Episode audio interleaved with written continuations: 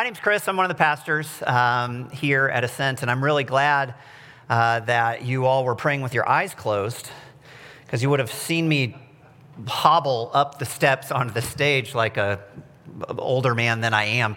Um, so here's the thing uh, next week, I'm going to turn 40 years old. Some of you have done that before, right?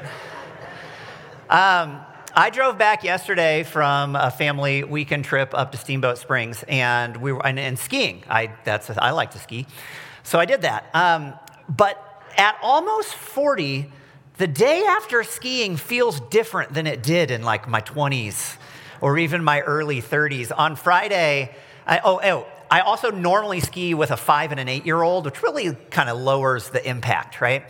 But on Friday, I got to ski all day with my brother in law, another adult. And um, I, I don't remember hurting this much. Like uh, at one point while we were skiing, what is this muscle right here in the front of your shin? There's a muscle there. That started cr- like full on cramp in a ski boot. There's nothing you can do about that, right? You can't point your toe and straighten that thing out. This morning, literally, like to, to brush my hand across my hip hurts no 20 year old ever had their hip hurt, except for our production intern Maggie, who has the body of an old woman. Those are her words, not mine. Um, after many years of competitive gymnastics and ballet. So she complains about hips, she's the only one. Now my hip hurts. That's a new, that's a new part of my life. Um, but I think maybe part of the reason that I'm as sore as I am is I had like the biggest fall I've had in a really long time. Um, I, the visibility wasn't very good, and I was coming down through some bumps and into what I thought was a large flat area, whence to stop. And I came in pretty hot and only then realized it was a very small flat area. And I just like launched off this lip and I thought I was going to double eject, like lose both skis. I, I haven't fallen like that in a long time. Like, I was moving fast, just spinning down the hill sideways. It was um, not my most graceful moment skiing, right? And in general, I'm not a very graceful skier. I, I have a neighbor um, who is from France, and her dad is a ski instructor in the French Alps. And when you ski with Claire, it looks like she's dancing with the mountain, right? If you watch me ski, it looks like I'm trying to strangle the mountain into submission, right? Like, graceful is not a word that people use to describe me up there, but it, it makes me think so, grace. That's the root of the word graceful. And that's a word that we use in churches a lot, right? We say that, but it has this really wide meaning. And I'm just now remembering that I had intended to bring my phone up here and I left it on my chair. Fortunately, I sit in the front row. So I looked it up, and whatever dictionary is attached to my computer, listen to all of these different definitions for the word grace simple elegance or refinement of movement, as in she moved through the water with effortless grace. Or it could mean courteous goodwill. At least he has the grace to admit his debt to her. Or it could mean an attractively polite manner of behaving, as in she has all the social graces. Or in Christian belief, the free and unmerited favor of God as manifested in the salvation of sinners and the bestowal of blessings. Doesn't that one sound different than the other ones? Or a period officially allowed for payment of a sum due, to, due or for compliance with a law or condition, especially an extended period granted as a special favor, or a short prayer of thanks said before or after a meal, or used as forms of description or address for a duke, duchess, or archbishop, or in Greek mythology, three beautiful goddesses, um, Aglaia, Thalia, and Euphrosyne, believed to personify and bestow charm, grace, and beauty. Okay, so those are the nouns. Here are the verb, verb uses. I'm just kidding, I won't read them. There's more, right? It's a big word that is so rich in meaning that it now means a lot of different things. But yet, it's a word that lives at the core of the gospel of the Christian message, of the life of faith. And it, when words get that big, it just makes me curious. because I begin to assume that what comes into my head when the word grace is said is probably not what comes into your head. And so then I'm curious, what comes into your head? There's a writer who um, I've enjoyed for a long time named Philip Yancey. And years ago, this is a pretty old book, he wrote a book called What's So Amazing About Grace, where he kind of tackles this idea. Man, there's, a, there's just so much breadth in this word. And so at the beginning, when he kind of is explaining what he's endeavoring to do in that book, he uses a quote from um, the novel and essayist E.B. White, right? Who, and E.B. White was talking about humor when he said this, and this is what he said. He said, Humor can be dissected as a frog. But the thing dies in the process, and the innards are discouraging to any but the pure scientific mind. I think discouraging is a great way to describe the inside of a frog. Um, so, so Philip Yancey, what he says is that he feels the same way about grace. You can dissect it, you can cut it up and try to look it in there, but you end up with something that's really discouraging. And so he says in the book that he came to that conclusion after finishing reading a 13 page encyclopedia um, article on grace. Have you ever wondered what kind of encyclopedia has 13 pages on grace? I'm glad you asked. You didn't, but I did. So, this is the InterVarsity Press Dictionary of Paul and His Letters. This is a big book. It's not to be confused with the InterVarsity Press Dictionary of Jesus and the Gospels or the InterVarsity Press Dictionary of the Pentateuch or the InterVarsity Press Dictionary of the Minor and Major Prophets, all of which I also have, right? This is where you find 13 pages on a single word in the Bible. Or if that's not good enough, you can pull this out. So uh, this is the index, only the index of the Theological Dictionary of the New Testament, which in depth breaks down every single Greek word that appears in just the New Testament of our Bible. This is just the index, huh? Yeah. If you wanted to learn about charis, which is the Greek word for grace, you would then go to volume nine. It's a 12 volume work. They're all about this big. And read, it's, it is real long. I forget how long. So you can get really discouraged because you can get a really good look at the guts without actually grasping the totality of the word, of the experience of grace. So in the book, Philip Yancey says that he resolves instead to just tell stories. That, that a story is the best way to actually capture what grace is. So I want to take his lead, and I want to tell you a story. It's one of my favorite stories in the Bible. Um, in just a moment, I'm going to read this story to you, but I want to give you some background first. Um, this happens, uh, this takes place in the Gospel of John, chapter 11. Um, if you're new to the Bible, there are four books named after dudes that tell the story of Jesus' life Matthew, Mark, Luke, and John. Um, so John's one of them. Just a guy who is a, it's a biography of sorts, kind of the history of Jesus' life and ministry. Um, where we pick up, Jesus has just left the vicinity of Jerusalem because there was an attempt to kill him, right? There was an attempted stoning, which is where a big crowd of people pick up rocks and throw stones at a person until they die. It's pretty awful and barbaric thing. And he's like narrowly escaped and he's gotten far away from that region. And as soon as he gets far away, he gets word that in the kind of the first town right outside of Jerusalem is a town called Bethany. And Jesus has three very close friends who are siblings who live there Mary, Martha, and Lazarus. And he gets word that Lazarus is gravely ill. And he says to his disciples, Let's go back. Our, our friend Lazarus is sick. And they understand, like, this is, a, this is a dangerous move. They've just narrowly escaped from that place. And one of the disciples, Thomas, will actually say, Come, let's go die with him right? So they know they're walking back into a dangerous place, but he's going because his friend, who he loves, Lazarus, is very, very sick. Uh, you may, whether you've read the Bible before or not, you may be familiar with the name Lazarus. You probably know that at the end of the story, he's going to get raised from the dead. We're actually not even going to get to that part of the story. Because for me, I think the most spectacular demonstration of the grace of God happens before a man who was dead is raised back to life. But first, let's read the story. So this is John chapter 11. Um, I'm going to read verses 17 through 35. It's quite a long bit. We are going to put it on the screens. Um, but because it's a longer verse, I welcome you also just to listen to my voice.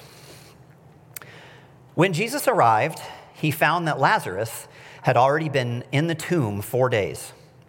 Now, Bethany was near Jerusalem, some two miles away, and many of the Jews had come to Martha and Mary to console them about their brother. When Martha heard that Jesus was coming, she went and met him, while Mary stayed at home. Martha said to Jesus, Lord, if you had been here, my brother would not have died. But even now I know that God will give you whatever you ask of him. Jesus said to her, Your brother will rise again.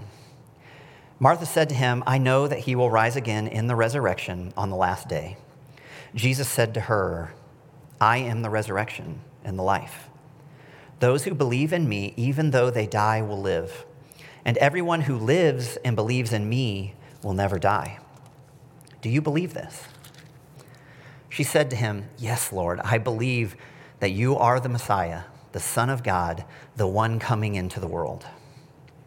When she had said this, she went back and called her sister Mary and told her privately, The teacher is here and is calling for you. And when she heard it, she got up quickly and went to him. Now, Jesus had not yet come to the village, but was still in the place where Martha had met him. The Jews who were with her in the house consoling her saw Mary get up quickly and go out. They followed her because they thought that she was going to the tomb to weep there. When Mary came where Jesus was and saw him, she knelt at his feet and said to him, Lord, if you had been here, my brother would not have died. When Jesus saw her weeping, and the Jews who came with her also weeping, he was greatly disturbed in spirit and deeply moved. He said, Where have you laid him? They said to him, Lord, come and see. Jesus began to weep. So we're going to stop the story right there before the, uh, the big conclusion where Jesus will be taken to the tomb and he will say, Lazarus, come out. And this man who's been dead for four days will walk out of the tomb alive. But I want to stop here because for me, the greatest demonstration of grace is not in what Jesus does, but in who Jesus is and how he comes alongside and cares for these women whom he loves, I see the grace of God. Here's where I see it. So the second sister to come to him is Mary. And she comes and she says the same thing that Martha said Lord, if you had been here, my brother would not have died. You can sense there had been a conversation between the two of them, right? Uh, here we are, so closely connected and friends with the Messiah, with Jesus and yet we've lost our brother if only he had been here. And in, in this version of the Bible, it's different in different ones. It says that when Jesus saw her weeping and the Jews who came with her also weeping, this, and this is the key part, he was greatly disturbed in spirit and deeply moved.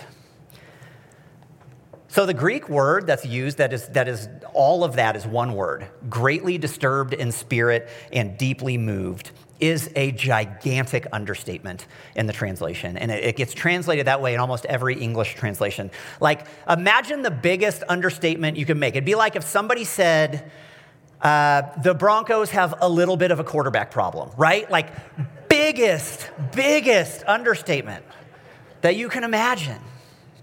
That is what's happening here. A better way of understanding what is happening there um, would be that Jesus groaned and was enraged in his spirit. Enraged. Um, there's a biblical scholar named Rudolf Schnackenburg, which is not a joke, that, but I think we can all agree that's like the greatest name you've ever heard. So, Rudolf Schnackenburg said this The word indicates an outburst of anger and any attempt to reinterpret it in terms of an internal emotional upset caused by grief, pain, or sympathy is illegitimate. So, one of our tasks when reading the story is, is to figure out why would Jesus have this intense outburst of anger when Mary and those who are grieving with her arrive and he sees them weeping. Now, there are a few theories, possibilities. One is that Jesus uh, has just had to flee Jerusalem, right? And that he is upset about the hypocrisy that he is finding as he comes back, right? Like, if you'd just been here, he'd have been okay. Well, I wasn't here because you threw rocks at me, right? I don't think that theory holds a lot of water. There's another one that says that Jesus is angry at Mary and the other mourners' lack of faith, that he's upset that they are crying right now. I have a standard rule uh, when reading the Bible that if your interpretation makes Jesus a horrific jerk, you probably understand it wrong. Um, so I don't go with that one. Here, here's what I think is happening. So let me ask you a question first. What is the most dangerous kind of bear to come across in the wild? Grizzly.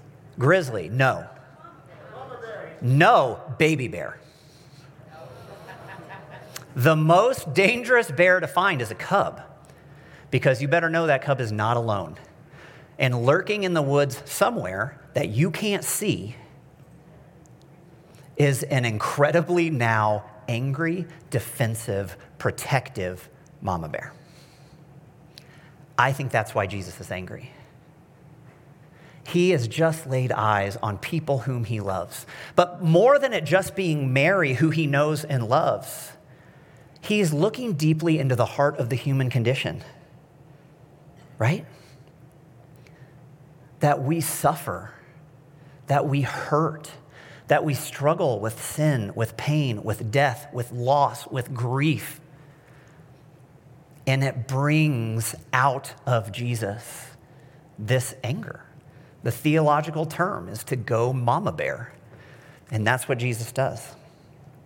He sees this bereavement and knows that this is not as the world was intended to be.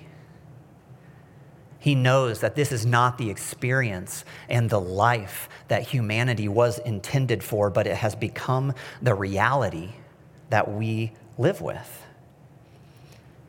This is something our community has become all too aware of, right? Thinking back over the last two years, we've now had the largest um, kind of home destruction fire in Colorado history. Our community has suffered through a mass shooting. And all the while, we have been living uh, through the midst of kind of our first modern day global pandemic. All of our lives have changed. Every one of us has experienced difficulty and pain in this. We know what this experience is like. But Jesus doesn't just stop with anger. Because then it says this the shortest verse in the whole Bible verse 35. Mine says, Jesus began to weep. In many versions, it's just two words Jesus wept. And that, that moment for me, that is the greatest demonstration of grace that I know in a story. Here's why I think that. I want to tell you uh, briefly about my grandfather. His name was Bob Farr. He actually died a couple months into um, 2019 uh, just after the pandemic had started. Uh, he was in his mid 90s. He had lived a long and exceptionally good life. Uh, I don't know anyone who I admire like I admired my grandpa. He grew up uh, in an extremely rural uh, part of Missouri. Um, he would tell stories about in elementary school being embarrassed on picture day because even in the winter, all that he had to wear were sandals. They were poor. They were out in the country. I don't, I don't think my grandpa had more than an elementary school education. And yet, he carved out this incredible life, right? He was the sort of guy who could do anything. He could fix your car and then build you a garage to go over it, you know? Uh, he built the home that uh, my family grew up in. He then built the home that he and my grandmother retired in, who they then sold to my mom, who lived there with my stepdad for years. Um, he was the most helpful person I ever knew. Um, years ago, when he was in his, his late 80s, my mom locked herself out of the house that he had built. So she called him, was like, How do I get in? And so he shows up, and before she can stop him, her, her, her like 88 year old dad has found an unlocked window well window and climbed into the basement through it, and then walked upstairs to unlock the front door. His whole life in fact, as he aged and he got older, the hardest thing for him is like, I can remember him saying to me, I'm just no good, I'm just no use to anybody anymore. Because he'd always been strong enough to do whatever anybody needed. He had these massive hands. Uh, it was like a joke in the family. He loved to golf. Um, and so every year he needed new golf clubs because he just, or uh, gloves, not clubs, gloves. Because uh, his hands were so big, he'd split them. But you had to, it was like 4XL. I forget what it was. They were impossible to find. Um, and so every year it's like all the family is out going everywhere they can, trying to find big enough golf clubs to fit his huge carpenter's hands, right? Um, he, like many men in his generation, was a man of very few words. And it took me too long in life to realize that there were some words being spoken, they were just spoken silently. And so you actually wanted to sit next to Papa because dude was hilarious. He just didn't like the limelight. And so he would like whisper like this, like dry humor. Like it was awesome. I was waited way too long to discover that. I just thought the dude didn't talk. But he had, a, he had another thing about him that was really common for men in his generation, and that's my grandpa did not cry. Tears didn't I thought maybe he'd removed his tear ducts with like baling wire and beeswax or something, but, um, and then one day I saw him cry, one time, my whole life. And this is what the day. It was November 14th, 2006, and it was the day my dad died. I was in California at the time. My dad was in Missouri. I flew back. I arrived back to my mom's house um, on that day. And, and that evening, we all gathered around my mom's dinner table and told stories, talked about my dad. And at that table is the one time I ever saw my grandpa cry. And later that night, after everybody left, I was sitting in the guest room and talking with my mom. And I told her how surprised I was um, how surprised I was to see that. Because here's the thing my dad was not, you know, this is my, I'm telling you about my maternal grandfather. And my parents were divorced and had been divorced for a long time. And so I said, you know, I was just surprised that Papa would be so sad. Um, and she looked at me and she says, oh, honey, he's, he didn't cry because he misses your dad. He cried for you and your sister because you lost your dad.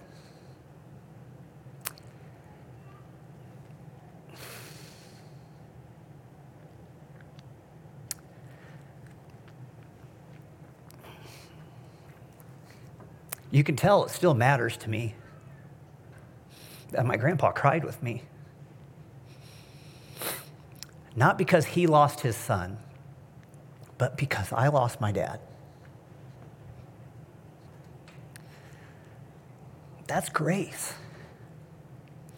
The really convoluted theological definition that I gave is like the unmerited favor, the unearned gift. For my grandfather to weep with me in my lowest moment is not something I ever earned, but he loved me really well, and he did that for me. And that's what Jesus does. Jesus wept. He loved somebody who was heartbroken. She could not help but cry, and so he cried. And I love that about Jesus. I love that we have a God who cries when we cry. See, here's what you got to know Jesus knew what was about to happen, he knew he was going to raise Lazarus from the dead. He knew that he was going to turn their weeping and their mourning into rejoicing, but he didn't feel the need to rush her past that moment. Instead, he just stepped right into that space, mirrored her emotions back, and showed empathy. That's the kind of God that we have. That is the kind of God that we get to serve, the kind who sees our hurts and our pain and who will then share them with us in order to ease the burden. Lazarus was only getting a temporary reprieve. He is going to die again, right? He's just kicked the can down the road a little bit further. Whether that happens in a decade or a year or month, whatever, because of this story, we get to know that we have the sort of God that no matter what the tragedy is that befalls our life, will graciously come alongside us to shoulder our pain. Jesus has that perspective and meets them where they are. The Bible has lots of miracles, like there's going to be one in this story. Lazarus is going to be raised from the dead. And sometimes it can be hard for us when we face loss and tragedy to wonder why not a miracle now? Why not this one? But in the Bible, the miracles serve like the, the, they, it'll use the word first fruits. It's this idea, it's a signpost that tells us about what is coming, about the age to come, because there will be a day when our houses don't burn, when our bodies don't hurt, when our loved ones no longer die. But until then, we know that because of the grace of God, we live in a world where Jesus will come alongside us in the hurt and will weep with you. This last song that we're about to sing um, has a phrase that you're going to sing a lot of times, and it's, it's this, this phrase that is who you are. Talking about God, that is who you are. So as we sing this final song together, I invite you to remember that the God that we serve is one who will meet you in the pain, who will not allow you to be alone in it, and who will weep when you weep. That is who our God is. Lord, thank you so much for this day. Uh, thank you for bringing us to this place. Um, Lord, our world is so often so full of hurt and pain. And it's a struggle to understand how to process it, how to understand it, what to do with it. And God, I suspect that this side of glory there we'll never fully know. But God, I'm grateful that when the world is too much for me, I know that you are still beside me, that you'll feel with me what I feel, and that you will love me well in it. In your name we pray.